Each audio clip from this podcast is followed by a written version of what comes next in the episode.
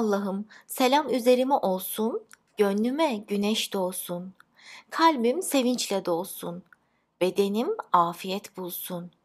Gözyaşı gözde kalsın, korku dağlara kaçsın. Toprağa barış düşsün, üstüne umut yağsın. Selam senden Allah'ım, tek sana dayanırım duasıyla. Eğer hazırsanız bugünkü masalımıza başlayalım mı? Ama önce Zeynep ve Tarık kardeşlerle tanışma zamanı. Zeynep ana sınıfına, Tarık birinci sınıfa gidiyor. Onlar Peygamberimiz Hazreti Muhammed'i aleyhissalatü vesselam çok seviyorlar. Evlerinde bir hadis kutusu var.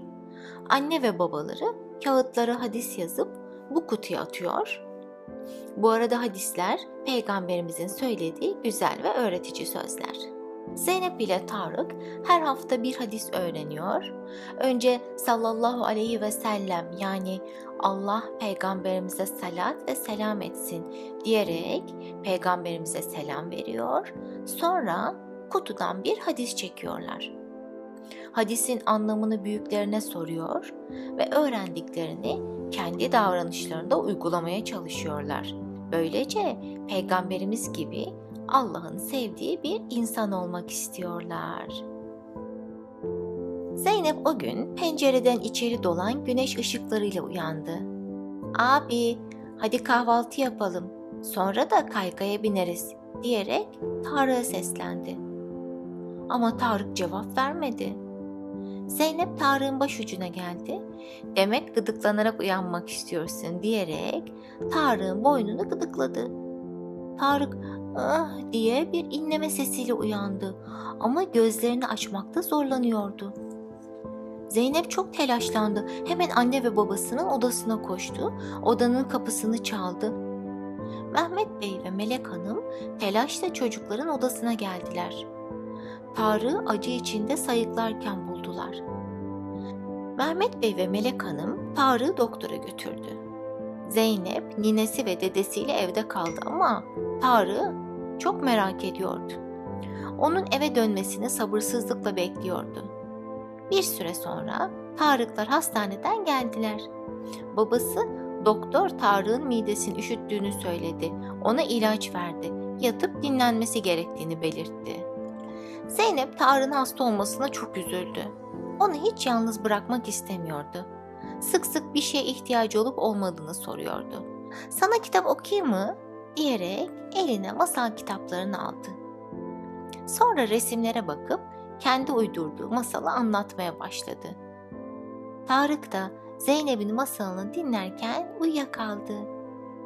Tarık uyurken Zeynep hadis kutusunun yanına gitti. Eğer abisi hastalanmasaydı bugün haftanın hadisini çekeceklerdi. O hasta olduğu için bu kez hadisi tek başına çekti.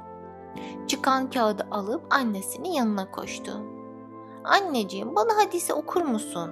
dedi. Annesi hmm, bize çok uygun bir hadis çıkmış diyerek okudu. Şöyle buyurmuş peygamberimiz hastaları ziyaret ediniz. Aa Tarık abimi de ziyarete gelecekler mi? dedi Zeynep. Tabii ki yavrum diye cevap verdi annesi. Gerçekten o gün birçok akrabası Tarık'ı ziyaret etti. Halası Tarık için yoğurt çorbası pişirmişti. Ona çorbasını yavaş yavaş içirdi. Amcası ise Tarık'a yeni kitaplar getirmişti. Yatmaktan canı sıkıldığı zaman annesi ya da babası ona kitap okuyabilirdi. Tarık ise kapı her çaldığında aynı soruyu soruyordu. Zeynep kim gelmiş? Zeynep de ya babam eczaneden ilaçlarını almış cevabını veriyordu. Öbür kapı çaldığında komşu teyze cevabını verdi. Öbür kapı çaldığında da annem pazardan geldi dedi. Zeynep sonunda dayanamadı ama abi sen kimi bekliyorsun ki? Sürekli gelen kim gelen kim diye soruyorsun dedi. Hiç dedi Tarık. Canım sıkılıyordu ondan. Kendi kendine düşünmeye başladı Tarık. Acaba arkadaşlarım hasta olduğumu bilmiyor mu? Ya da biliyorlar ama gerisini düşünmek bile istemiyordu. Galiba arkadaşları onu ziyaret etmeyeceklerdi. O sırada az önce pazardan gelen annesi odaya girdi. Tarık'a dönerek evin önündeki parkta arkadaşlarını gördüm. Bana seni sordular. Hasta olduğunu söyledim dedi. Tarık heyecanla yerinden kalktı. Osman, Osman da parkta mıydı? diye sordu. Evet, o da oradaydı diye cevap verdi annesi. Osman Tarık'ın en yakın arkadaşıydı. Demek benim hasta olduğumu öğrendi diye düşündü. Tarık bunu düşününce çok üzüldü. Osman bile gelmedi diyerek yorganın altına girdi. Annesi yorganı aralayarak arkadaşların belki daha sonra gelir üzülme oğlum dedi. Az sonra din don diye kapı çaldı ama Tarık kafasını yorganın altından çıkarmadı bile. Artık kimin geldiğini merak etmiyordu. Tarık'ın bu davranışını gören Zeynep, şimdi anladım, abim arkadaşlarını bekliyordu, bu yüzden sürekli kimin geldiğini soruyordu, dedi kendi kendine. Onları uyarmaya karar verdi. Annesinin yanına koşup ondan izin istedi. Anne parka gidebilir miyim? Abimin arkadaşlarına peygamberimizin hadisini göstereceğim. Melek Hanım gülümseyerek çok iyi düşünmüşsün Zeynepciğim tabii gidebilirsin dedi. Zeynep de hemen parka koştu. Tarık'ın arkadaşları hala parktaydı. Zeynep'i görünce Tarık'ı sordular. Merhaba Zeynep, Tarık nasıl? İlaçlarını içince biraz iyileşti ama üzgün. Neden dedi arkadaşları? Zeynep elindeki kağıdı onlara uzatarak cevap verdi. Peygamberimizin şu hadisi size ipucu verir belki. Çocuklar hadisi okuyunca çok utandılar. Hastalarınızı ziyaret ediniz. Ya nasıl da düşünemedik. Tarık'ı ziyaret etmeliyiz. Hadi hemen gidelim dediler. Çocuklar evin önüne gelince kapıyı çaldılar. Odasında yatan Tarık kapı zilini ve sonra kendisine doğru gelen ayak seslerini önemsemedi. Ama o da ne? Bir el yorganını kaldırarak geçmiş olsun arkadaşım demesin mi? Tarık heyecanla Osman diyerek yorganın altından çıktı. Eren ve Bilal de gelmişti. Tarık onları görünce daha da sevindi.